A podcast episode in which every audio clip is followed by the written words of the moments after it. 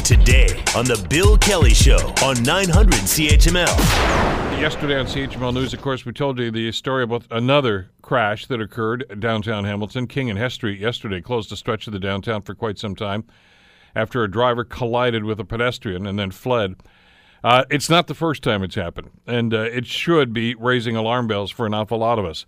Ryan McGreal and Raise the Hammer wrote about it yesterday. The blog is called People Keep Getting Crushed on Hamilton's Dangerous by Design Streets. Ryan joins us on the Bill Kelly Show to talk about this. Ryan, thank you so much for the time. Good to have you with us today. Thanks, Bill. It's great to be on the show. Well, and as you all pointed out in your piece in Raise the Hammer, this is not an isolated incident. This is becoming a pattern now. Oh, it is, and it has been for a long time, and nobody at City Hall really seems to care. I can't help but draw a contrast between the alacrity with which council convened an emergency session in order to repave a section of Main Street West because it had too many potholes, with their complete lack of any sense of urgency about the fact that people are being severely injured and even killed on these same streets, and we're not doing anything about it. Well, let's talk about this, and because, I mean, there are a number of different factors here, and I guess one of the reasons maybe they're not doing anything about it is because there's no quick solution. It's not just, hey, let's convert this, let's do this. People are driving too fast, people are driving recklessly, and it just seems as if Main Street seems to be the focus of attention an awful lot of the time. Sure, and you know, to be fair, the collision that happened yesterday was at the corner of King and Hest. But I mean, on Monday, just about three days ago now, there was a three-vehicle collision a block away at King and Queen, where one car was completely smashed in, another car was flipped upside down, and a third car had rammed into a building. That was just this past Monday. 2 weeks before that, at King and Queen, again a block away, a man riding a bike was killed when a cement truck made a right turn into him and crushed him. I mean, people are literally being killed, and it's happening, you know, and it's disproportionately on our big, fast, multi-lane arterials, particularly our one-way streets. All right, let's talk about possible solutions here. If they won't have this discussion at City Hall, maybe we should be having it right here. Sure. I mean, there are sort of long-term structural changes that need to happen, and certainly with LRT coming, I mean, King Street is going to be transformed by having center-running light rail transit running in dedicated lanes down the middle of the street. So you're going to have one lane in each direction. It's going to be calmer traffic. It's going to be mostly local traffic rather than crosstown.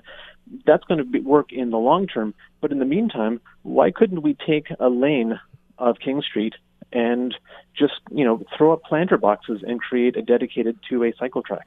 I mean, you had a lane of King Street was closed for over a year during a building construction that happened, you know, for part of the Branage project there, and there was absolutely zero impact on traffic flow. So we could make that change. I mean, it's as cheap as concrete planter boxes. Yeah, that's it already.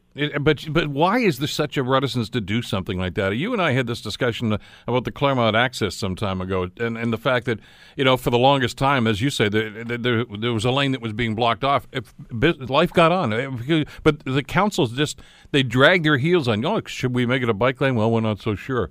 And you're absolutely right about this. The same thing has occurred on Main Street. And, you know, when they were building the condo project, just a block away from City Hall, as you say, it was about a year now that the left lane was closed. We got by. It was fine. Why not close it permanently then? Exactly. But there's no will. There's no sense of urgency. There seems to be a collective belief that people being seriously injured and killed is just sort of part of the cost of business, that it's just something that, well, you know, I keep hearing people say things like, well, you can't fix stupid, and you can't, you know, you can't nerf the community. I mean, it's a really kind of fatalistic and defeatist attitude. You know, I mean, people's lives are being transformed. I mean, even people who aren't killed. I know somebody who was struck by a car when they were crossing the street legally at Main and Queen. Again, just, you know, all within the same 2-3 block area, and you know, years later has chronic pain and is, you know, their life is transformed permanently by this kind of thing. And we know what works. We know what other cities are doing and have done and are continuing to do, and are dramatically reducing the number of serious collisions that involve injury and death. I mean, Hamilton, we're kind of in the middle of the pack for Canadian cities. But if you look at Vancouver, for example, 20 years ago, Hamilton and Vancouver had the same rate of serious collisions. Now theirs is significantly lower than ours because they have been doing these things, adding protected cycle tracks, widening sidewalks, planting more trees, slowing the traffic down, increasing transit service. They've been making those changes. And, a small change year after year, incremented over a decade or two decades, you're talking about, several people's lives. What's that worth?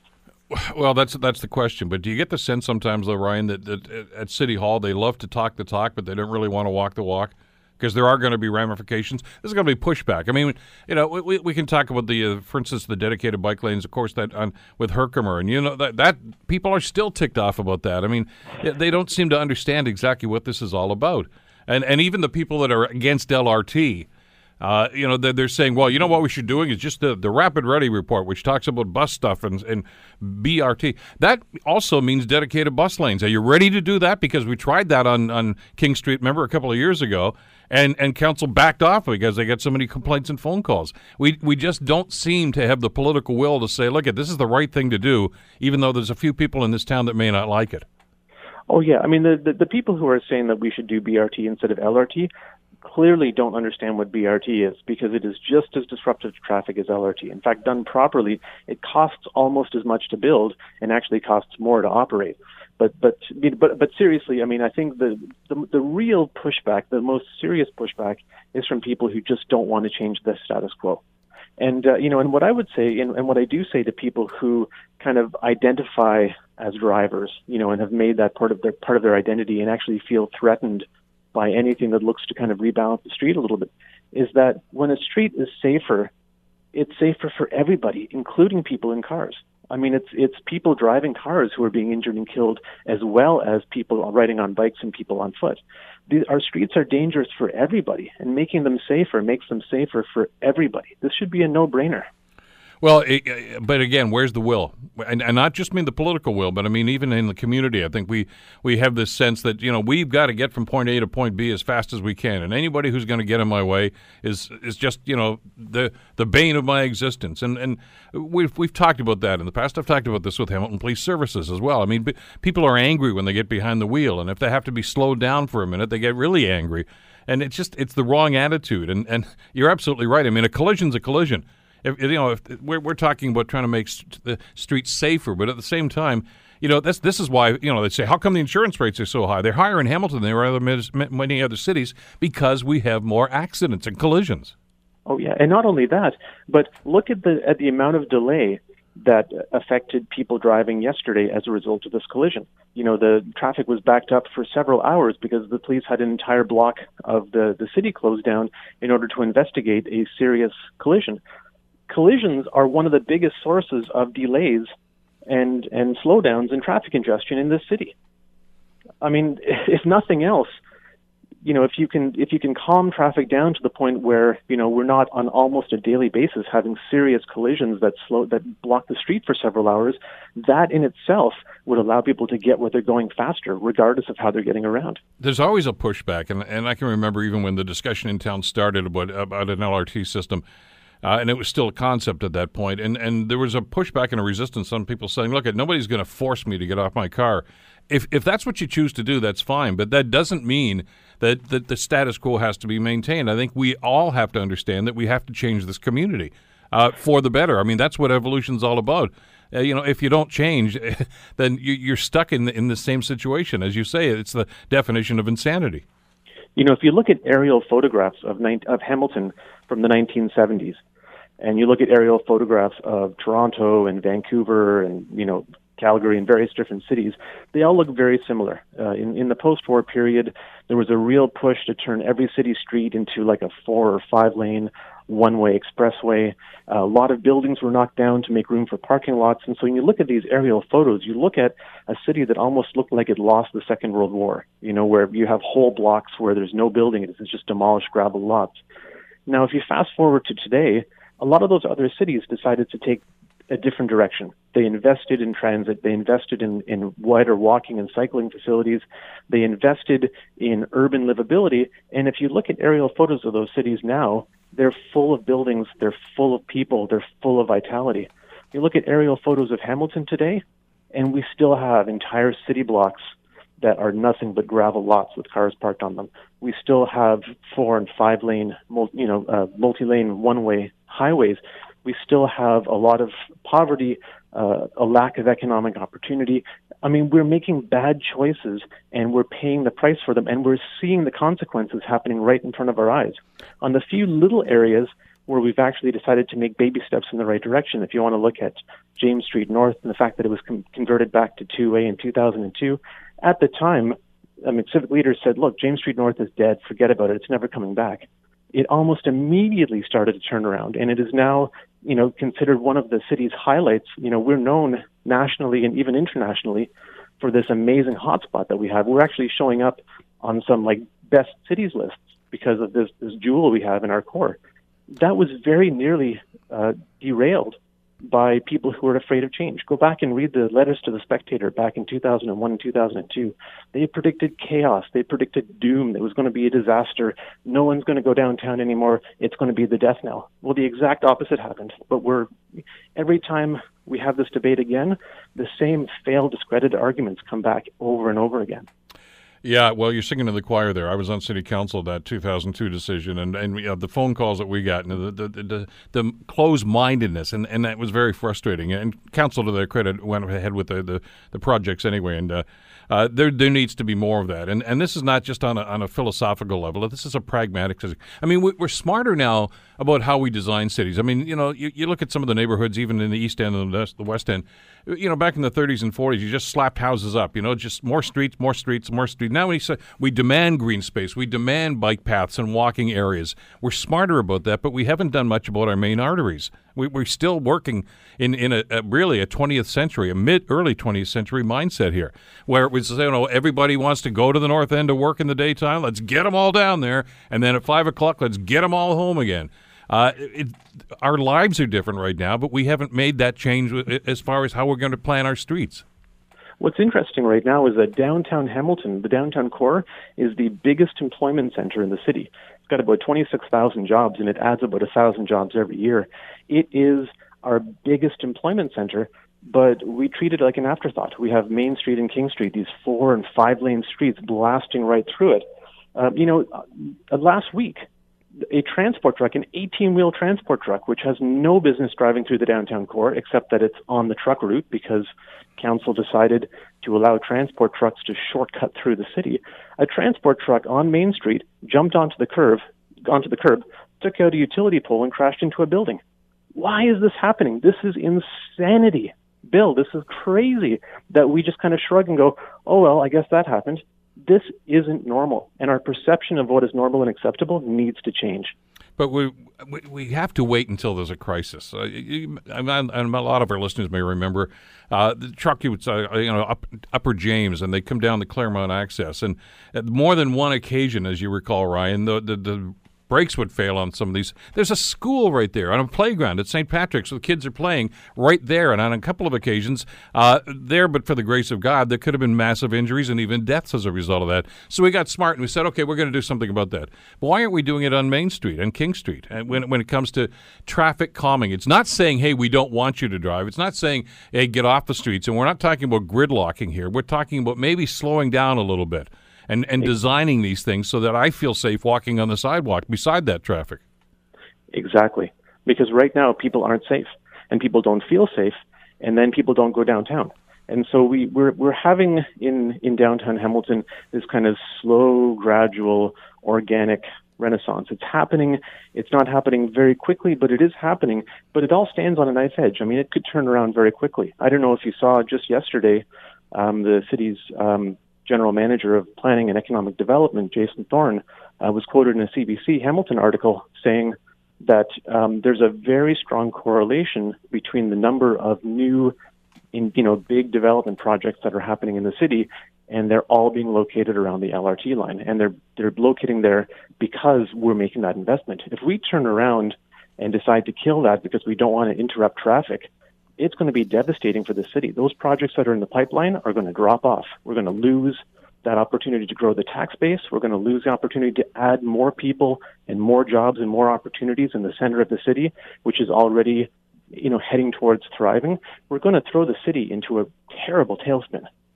Well, one of the more ludicrous arguments I heard when we were talking about the transitions, of course, on Herkimer and everything, was, you know, well, it used to take me 8 minutes to get to work. Now it's taking me 14, and I'm really ticked off about that. And the councilors, even the mountain councilors, I mean, they caved into that and simply said, well, you know, the short answer to that should be leave earlier. Maybe don't have the second cup of coffee. Maybe just leave 5 minutes earlier, and you're going to be fine. You'll get to work on time. But they've got to blame somebody for this. And I mean, we've got to get our heads around this, that this is about community. It's not just about every individual and their own particular needs and desires. Well, and before Herkimer and Charlton were converted, the city set up a mobile speed radar, and they tracked people driving at 80 and 90 kilometers an hour down Herkimer, past Durand Park and the playground at all hours of the day, including 8 o'clock in the morning, 9 o'clock in the morning, 3 in the afternoon, 4 in the afternoon. This is when kids in the neighborhood are walking to and from school, and you have cars that are being recorded driving at 80 and 90 kilometers an hour, inches away from where they're on the sidewalk. You know, if you look at Queen Street, council is finally now saying, okay, we're going to talk about converting Queen to two-way. But, I mean, how every couple of weeks you have cars flipped upside down, lying on the sidewalk where kids are trying to walk to school. I mean, you know, you said before, like, do we need to have a crisis? We're already having a crisis, and we're ignoring it. Well, it is an election year. Hopefully this will be part of the dialogue going forward. Great piece in Raise the Hammer. You should check it out online when you get a few minutes later on today. Ryan, thanks as always. Appreciate it. Thanks. I really appreciate it, Bill. You're listening to the Bill Kelly Show podcast on 900 CHML. The Ontario government, the Doug Ford government, announced yesterday they are planning on building a great big sign at the Canada-U.S. border that says, "Our province is open for business." Do we really need to spend money building a sign like this? I mean, I understand the politics of this. I get that. But it just seems rather ludicrous to me. Marvin Ryder is here, of course, business professor at the DeGroote School of Business at McMaster University. And great to have you. Thanks for coming in today. Glad to be here, Bill. What are your thoughts on this? Well, you know, during the provincial election campaign, Doug Ford kept saying, I want to make Ontario open for business, and frankly, I didn't understand the comment. Now, I'm probably going to anger a lot of your listeners when I say this. Ontario has been open for business, and our economy is doing brilliantly. It was doing brilliantly before Doug Ford, and it's continuing under Doug Ford. Just to give you a couple of examples, the unemployment rate in Ontario is the lowest it's been in over 20 years. Do you remember a year ago at this time when people were talking about increasing the minimum wage to $14? Oh my gosh, unemployment is going to be a sea of unemployment. Oh, and small businesses are going to close their doors. It's going to be awful. Haven't seen any of that. In fact, just the opposite. We've had a very robust economy. In terms of growth, Ontario is the fastest growing economy. Now, I'm not talking again under Doug Ford. This is the second quarter of this year, which is sort of before the election. Yeah. Ontario was the fastest growing economy of all the provinces in Canada. Now, yes, occasionally Alberta usurps us when oil is doing really well, but we're doing fine. So when Doug Ford says we're open for business, I think what he means is that he is working to eliminate some taxes that bothered some businesses. So one of those, of course, is cap and trade, the sort of the energy tax, carbon tax that he felt made us uncompetitive compared to the United States, where some states haven't enacted this. He's also pledging to bring down the marginal tax rate for businesses, both small and large.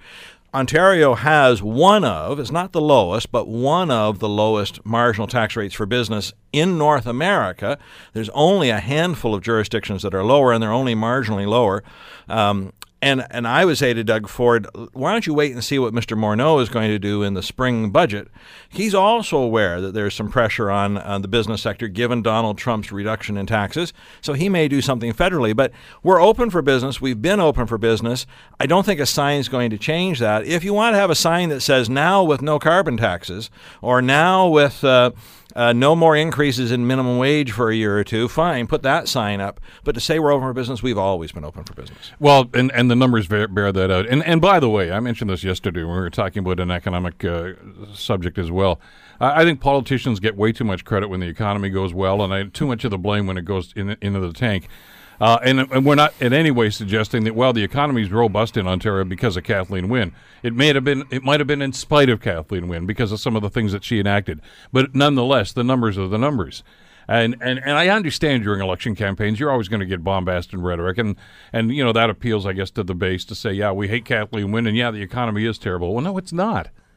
In fact, you know, the recession, I hate to say again this out loud, our recession in Canada and Ontario, 2007-08, that was 10 years ago. Now, it is absolutely true we went through one of the longest periods of recovery. But we've recovered. We're out of this. There is no recession anymore. We are not suffering. In case people haven't realized, this is what good times look like now. They aren't quite the boom that we had, say, in the 60s and 70s. They're a little quieter boom, but these are the good times now. As you point out, you can't put a wall around the province or a wall around the country and keep your economy separate from everything else that is happening in the world. So, yes, we've had some challenges when Europe has got a cold. We've sneezed a bit. When the United States gets a cold, we sneeze a bit. Even in the case of the United States, you know, everyone seems to, many Americans seem to love what Donald Trump is doing with tariffs. But there are signs now as we enter the third quarter of 2018 that his putting tariffs on Canadian products, on Chinese products, on products from around the world are having a detrimental impact on the American economy. He had a great second quarter. On its own, it was 4% growth if you could annualize it over the course of a year. That's spectacular. American economy hasn't grown like that for a long time. But I don't think the third quarter is going to be like that. And so I'm curious to see what he does. Conceivably, Donald Trump, as he sort of, I hate to use this term again, sort of willy-nilly throws tariffs here, there, and every place else, could not only cause recessions in other parts of the world like Canada, but could send his own economy back into a recession, and that's not good for anybody. The other element of this, and I know that Jim Wilson, the Minister in charge of Economic Development, when he made the announcement yesterday, also said, the previous government did a terrible job of cutting red tape, and that's always a concern for businesses, and we understand that. But last year, the Canadian Federation of Independent Business actually awarded Ontario honorable mention, and what they call it their Golden Scissors Award, for governments that actually make it easier to do business in that jurisdiction. So they seem to be on the right track. Instead of saying, I'm going to put a sign up, that's like the guy saying, I'm going to build a wall. That sign is not going to attract anybody.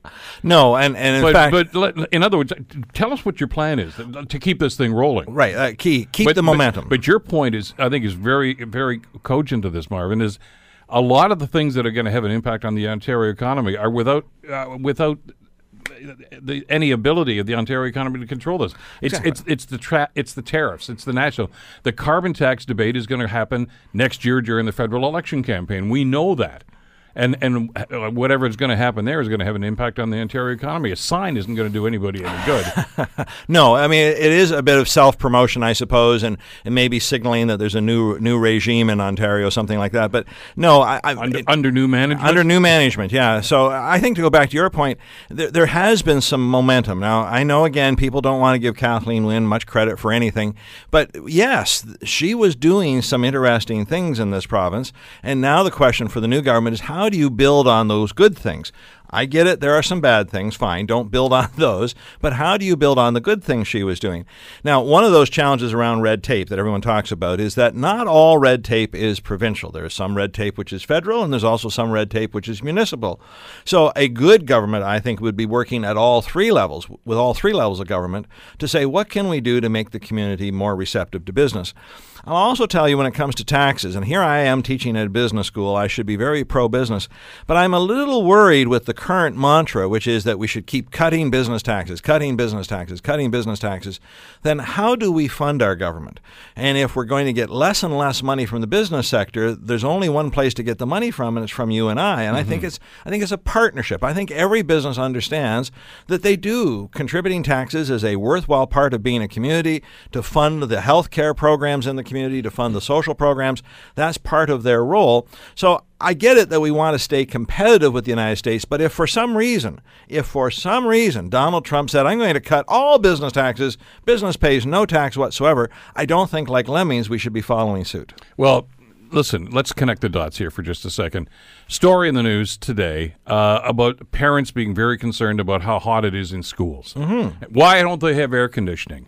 Well, let me go back about 6 weeks to when the Ford government announced they were going to kill the cap-and-trade program. And with that announcement, they also said all that funding that was supposed to go to schools for repairs, you're not getting it. Not a cent. Not a cent. Well, that's cause and effect. So in other words, hey, that's great. He's saving us money. We're not going to have to pay that. But now the schools are suffering. Now the kids are hot in school. I mean, it is a cause and effect. If governments take in less money, they're going to do less. That's correct. That's all there is to it. Another example, somebody stopped me the other day and said, I thought gasoline prices were supposed to go down 10 cents a liter. And I reminded them that, 4.2 cents was going to come from killing cap and trade. So, I thought he killed cap and trade. Well, sort of. But those people who bought into cap and trade in the first couple of quarters of this year are saying, I want my money back. So the money the government took in, the billions of dollars that the government took in under cap and trade, they may have to give it all back. He won't have it to spend on other things. And again, I have to tell you, Bill, I'm a little ambivalent on cap and trade. I think we do owe it to ourselves to do something around carbon. I also know that if I tax something, people will change their use of it, or in this case, their creation of it. It makes you think twice then before you do certain things. And the whole idea of cap and trade was this wasn't going to be money that just went into the government's general coffers. They were going to turn around and spend it on other energy-saving initiatives. So take a school as a great example. We could do an energy retrofit, put more insulation in the walls, get a modern heating, ventilating, air conditioning system that uses less energy. This was going to be part of it. For people, you would be able to tap into programs to improve your home and your energy efficiency. That money wasn't going to stay in the government's hands. It was going to go back out into the public. Even Justin Trudeau's federal cap and trade program or carbon tax program is designed to be the same thing. Revenue neutral in the sense that the revenue that comes in on one hand is going to go out in terms of programs on the other side. These were not bad things. Or rebates. British Columbia offers rebates. Right. But all these things would be good things. I understand we pay a little more marginally, but honestly, Bill, when you pay at the tank, when you pay at the pump, and you pull out a credit card, do you notice the buck or two? Likewise, if he cuts 4.2 cents a liter, my typical fill-up is around 25 liters, so I save $1. I don't think I'm going to notice that $1. Not really. You know, and what I want to see here is this government, and they're the government of the day here in Ontario, so let's work with these guys. Yep. I mean, that's what we're going to do. That's what we should do with every government instead of simply sitting and criticizing. But show us cause and effect. Bring money in. How are you going to spend that money? Instead of simply saying, we're going to govern by edict here on a philosophical level. I hate taxes, so I'm going to kill that program because that's really just a tax. Well, yeah, but that's a generation for the government. That's cash generation for the government. And if you do that, well, let's have that discussion about what's going to be impacted. And we're not there yet. Right. Well, to just go back to the gasoline tax, so 4.2 cents were going to come from killing cap and trade. Where's the other 5.8 cents to get you 10 cents a liter? It was going to be cutting the government taxes on gasoline. Now, again, I don't have a problem with that. I'd like to spend less at the pump. It doesn't seem like very much, 5.8 cents per liter when a liter of gasoline is $1.25 or $1.30. But that was billions of dollars of revenue for this government that he's going to wipe off with a stroke of a pen. How do you replace that? Remember, he criticized the Liberals as well for running deficits. And I think this is one of the reasons why the Liberals lost the provincial election. They were running fairly large deficits. Oh, you're mortgaging our children's future for these programs. Great, Doug. So you don't want to run deficits, but you're also going to cut some revenue generation. How do you make it up? And that's the math that I haven't seen. I am looking forward to the first budget under this Conservative government, just to see how they make the math happen. Let's talk, while you're in here, a couple of minutes about some of those other extraneous factors with this economy nationally. And it looks as if we may be a lot closer to a NAFTA deal than Donald Trump is letting on. Wow. I know. The dispute resolution, and it seems to still be the stumbling block. But even the Canadian government and Christy Freeland said, look, they're going to be flexible about supply management too, and by simply increasing the amount of American product that can come in here. That should be a win-win. Yeah, so I think we're down to three issues, Bill. I think one around supply management is that we are not going to dismantle supply management. That gives our farmers quotas, makes sure they don't overproduce into the marketplace. In fact, frankly, I think the United States would be well off to adopt supply management rather than having each farmer try to produce the maximum and then wind up dumping milk on their fields. So instead, what it's going to be is how much American product can come in duty-free. There is a certain amount now under the current agreement, and so let's say it was 100,000 units, whatever those units are. there. America obviously wants it unlimited. We're going to propose something else. And I think you do horse trade and you find the number. Also, our cultural sector. We in the radio, the TV business, there are quotas on Canadian content because we don't want to become America North. And I think, again, we'll get through that. Dispute resolution, going back 25 years to the first NAFTA, was the biggest problem in the negotiation. 25 years ago, they were still talking about it, still setting the formal language 3 hours before Brian Mulroney and Ronald Reagan stood together and signed the document. From the United States standpoint, what's the philosophy here is that they don't like the idea that a foreign judge or power could pass a ruling that affects them. So their philosophy is, if under NAFTA we have a complaint against an American company, it should be heard and settled by American judges, period, full stop. What is currently in place in NAFTA is instead a three-person tribunal, one person from Canada, one person from Mexico, one person from the United States. These three judges hear it and they issue a ruling. It doesn't have to be unanimous, 2-1 wins. And yes, conceivably, it's possible that the Canadian-Mexican judge might agree and the American judge might disagree, but so what? It's going to happen anyway. So I like that. I think that's fair. I, honest to God, think that Lighthizer and Ross, who are actually the point people on this, doing the face-to-face negotiations, I think they understand some of this, but they have a boss who, day by day, hour by hour, minute by minute, his understanding and his views can change, and that's the climate we're in. So, conceivably, Bill, I could walk out of this room when we're done talking, and there could be an announcement. We have NAFTA. We could have it by tomorrow at 5. It could take another week or two, but we are getting closer and closer because we've been able to make many of the other problems go away. But there's a process issue here, too. And I know that's their problem, not Canada's, but it is going to have an impact on us. Mm-hmm. Because trade is supposed to be under the purview of Congress, not the president. Mm-hmm. And it was Congress that gave the president permission to open negotiations. But it still has to come back to them, and Trump seems to want to circumvent that. Well, he does, and so his belief is that once he signs it, it's de facto law, and maybe it is today, given that the Republicans control the House and the Senate. But the current timeline, let's suppose everything gets inked and we have a paper deal by October 1st, this current administration in the House and the Senate will not be the one to ratify it. It'll be the next one coming in after these midterm elections. The only advantage to trying to get the deal by October 1st is we can deal with the existing Mexican president. He would have the capability of signing this. Now, the current president, Peña Nieto, has said he'd be happy to sign it. The incoming president, López Obrador, has said he'd be willing to sign it. But the concern is any new administration, things may change. And I only have to look at the American change from Obama to Trump to say, boy, a new administration can change dramatically. So it would nail one of them. For Canada, it doesn't really matter because our process will still happen under Justin Trudeau. Whether we sign it today, tomorrow, October 1st, we'll have this all ratified by the time of the fall election in 2019. So it won't affect us, but it does affect the United States. But again, in Trump's mind, once he signs it, it's going to be law.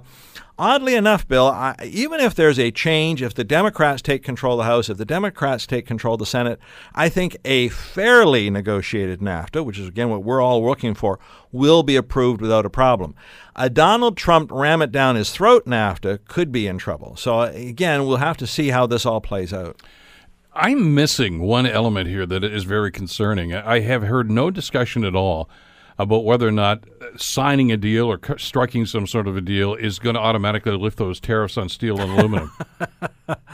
Because that was Trump. That's not Congress. And you just don't know. Yeah, I'm sorry I'm laughing. I mean, that would make absolutely logical sense. If you can remember back in April and May, he put tariffs on all the rest of the world, but not Canada and Mexico. Why? Because we're negotiating NAFTA. When we failed to get the deal by June 1st, he said, well, okay, now you're going to get tariffs because I don't have a deal with you. But if you get a deal, good things can happen. So if we sign the deal tomorrow, I would like to believe that maybe not the very next day, but within a week or two, the tariffs would be lifted on steel and aluminum. Note, by the way, we're using this word tariff. He's also said if Canada can't find its way to making a deal, I'm going to impose tariffs on the auto sector. And again, he's very vague here. I don't know if it's just on finished automobiles, if it's on automotive parts, if it's every time it crosses the border, there'd be a 20-25% tariff. devastating to the Ontario economy. It'd be devastating to the Ontario economy, but it would also be devastating to the American economy. The big three domestic automobile producers, Ford, GM, Chrysler, testified in front of Congress. They do not want this. 40% of their sales come from product they import from other places. It would hurt them as much as anybody else. Please, Mr. Trump, do not do this. You are not helping your domestic industry.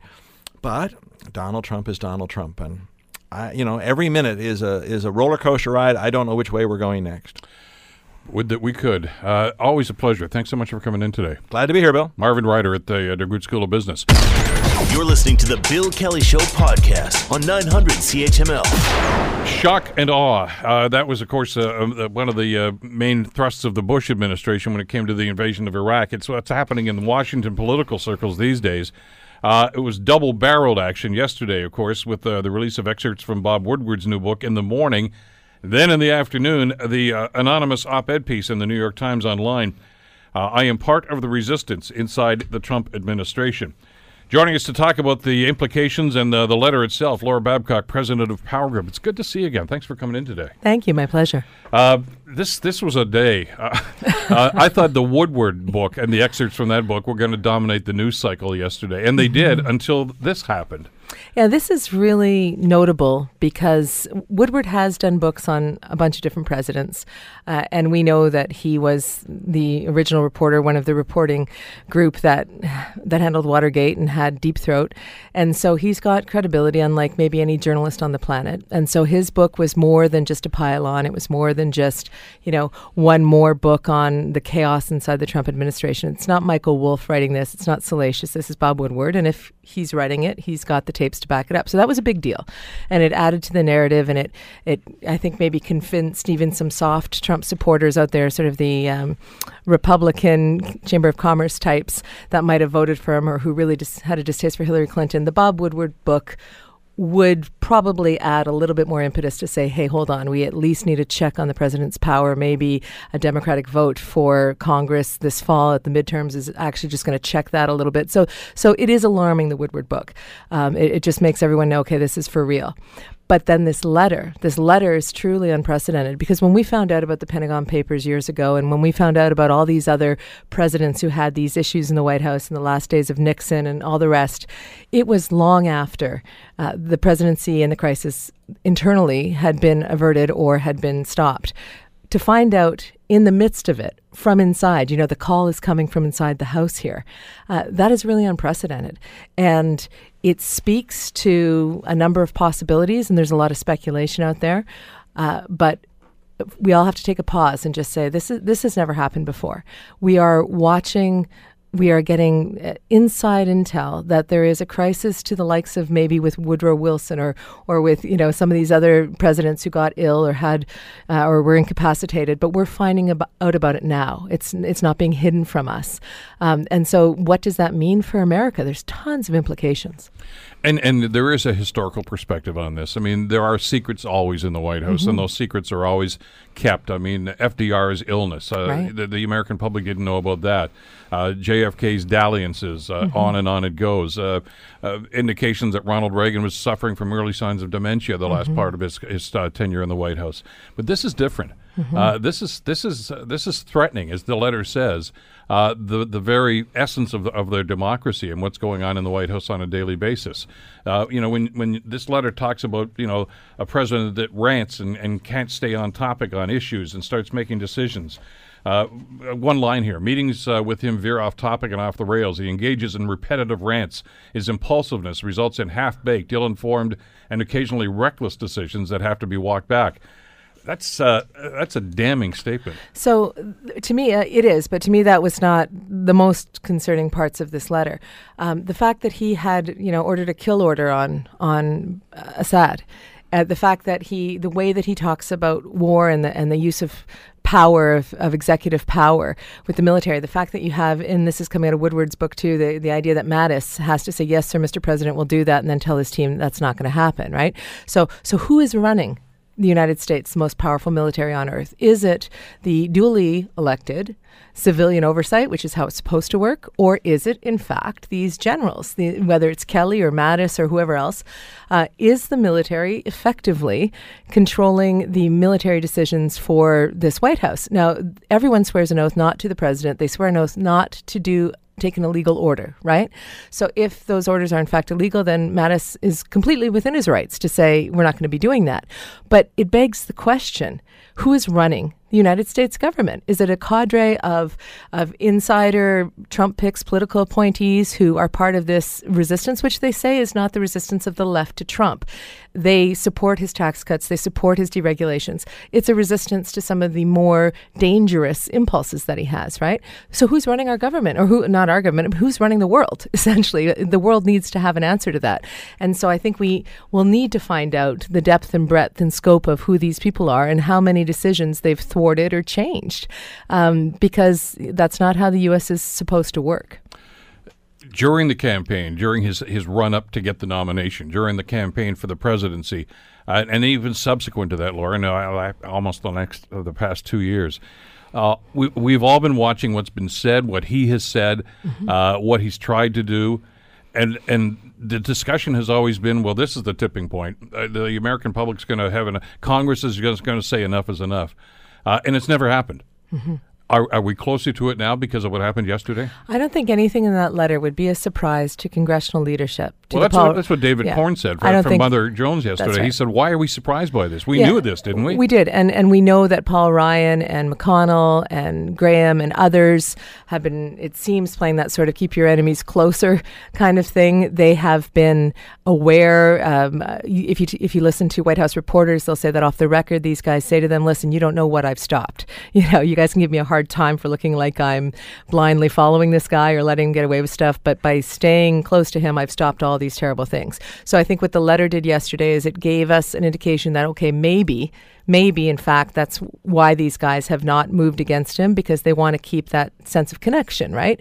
And so are they enablers? Yes. But are they enablers for the sake of our global security? Maybe we need to just give a pause and kind of reflect on that. What I thought was so interesting in the letter was where it talked about people who have been cast as villains by the media are actually doing yeoman's work. They're actually getting in the face of this hurricane daily and preventing chaos. So I'm sort of rethinking it a little, although there is some theories that say, is this just a group of people who, after the McCain funeral, realized they didn't want to have a legacy of being on the wrong side of history? So they're sort of saying, you can't blame us when we leave this administration because we tried and we put it out there that we tried. And so I think David Frum said it's a bit of a cowardly coup in that capacity. So maybe that's what they're doing, just running some interference for their own legacy. Or maybe it is what it looks like on its face, a group of people saying this is getting worse and we want you to know that we're here and we're the adults in the room. But at the end of the day, these adults in the room should be going over to Congress. There is an actual process for this. The question is, do they feel as though the Congress would support them and protect them? I mean, we've got the president demanding the New York Times turn this person over. We have him tweeting it's treason. Whoever wrote this letter had to know there would be dire consequences and maybe felt that they couldn't go to Congress and follow those channels. I mean, it is really mind-boggling, the implications of this op-ed. Well, let's talk about the other end of this, and that's the journalistic side.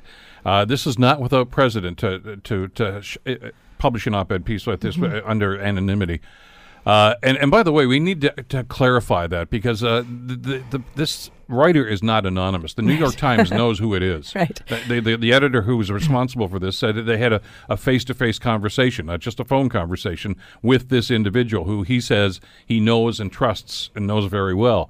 So it's not really anonymous. The only thing that we really have to hang our hat on here is the Times said, we don't want to let you know who it is right now. And there's a fascinating little piece here. If this is Deep Throat 2, let's say, the fact that Bob Woodward's book dovetails with this release is just too much for those of us who follow media and politics, right? I mean, you can't even write this stuff at all. We've said that so many times with Trump, but really.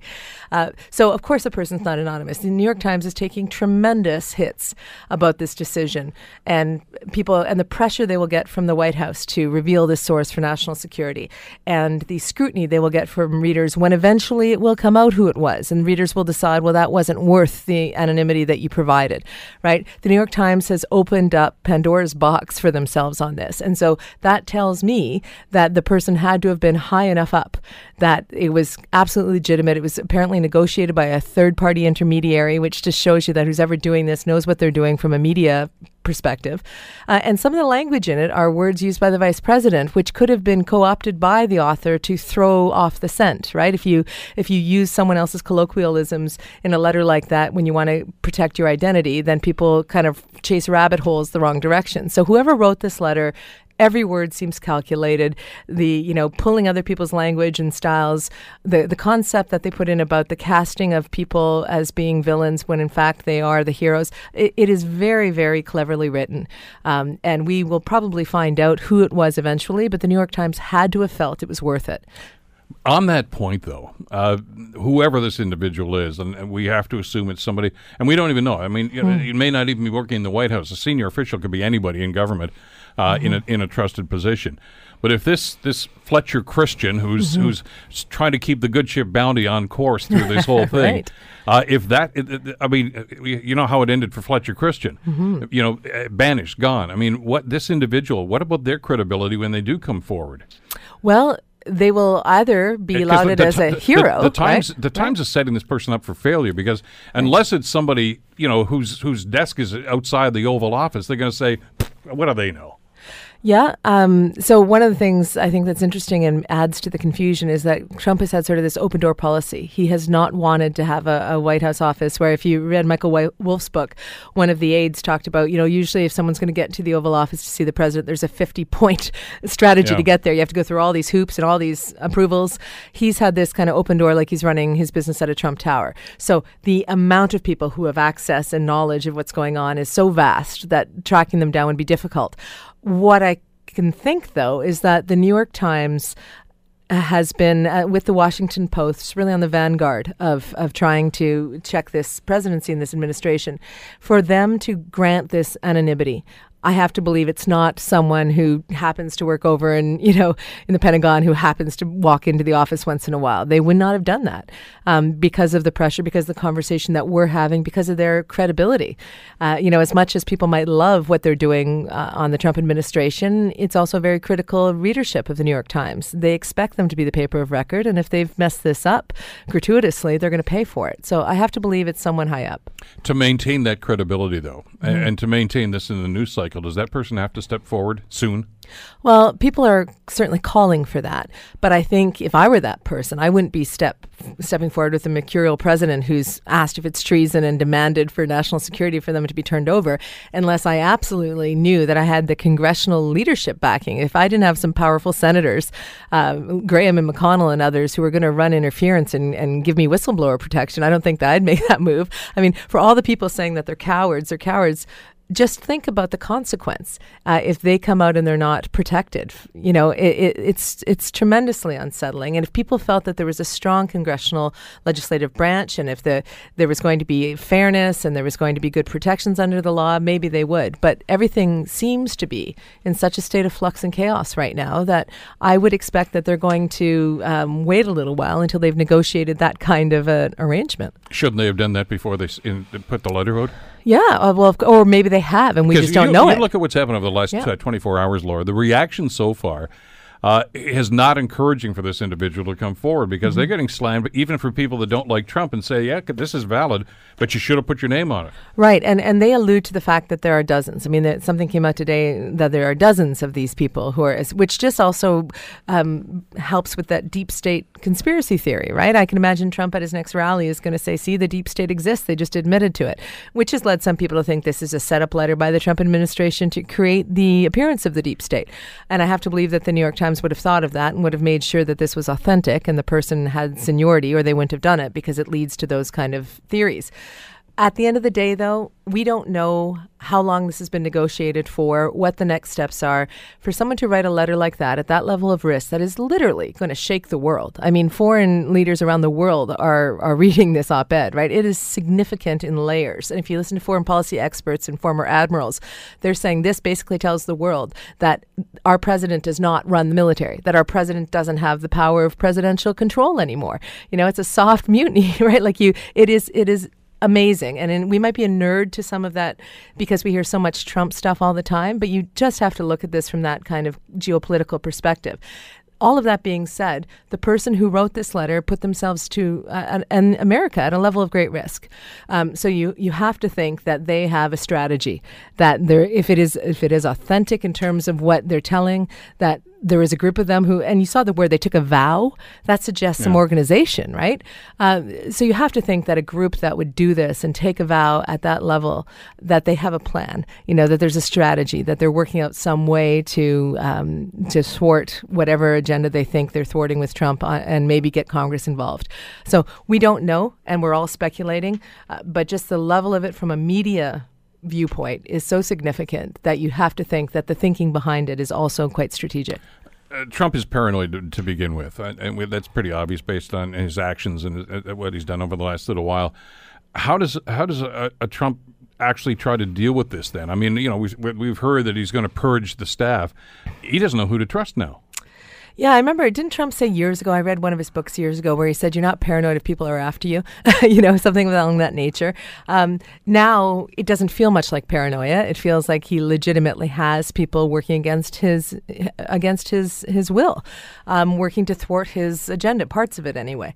And so he will go on a legitimate witch hunt, I guess, looking for people. But they've tried that before. They've tried to get the leakers out. They've taken away cell phones. Remember, Spicer tried to do it. Yeah. They cannot contain the leaks now. And I doubt that anything that he does is going to expose the individual.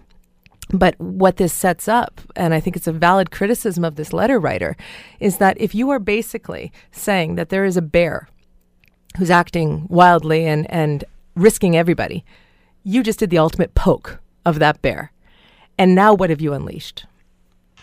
That's the concern. I know Howard Feinman tweeted about that just about an hour and a half or so ago, suggesting, look, as bad as things were, you may have just made them worse by writing this letter and publishing this letter. And that's, I guess, something we won't know the answer for, not immediately anyway, but it is something that we're going to have to be concerned about. Absolutely. And I think that we should all follow this closely, not jump to any conclusions, but understand the enormity of it. Laura Babcock from Power Group, always a pleasure. Thanks so much for coming in today. The Bill Kelly Show, weekdays from 9 to noon on 900 CHML.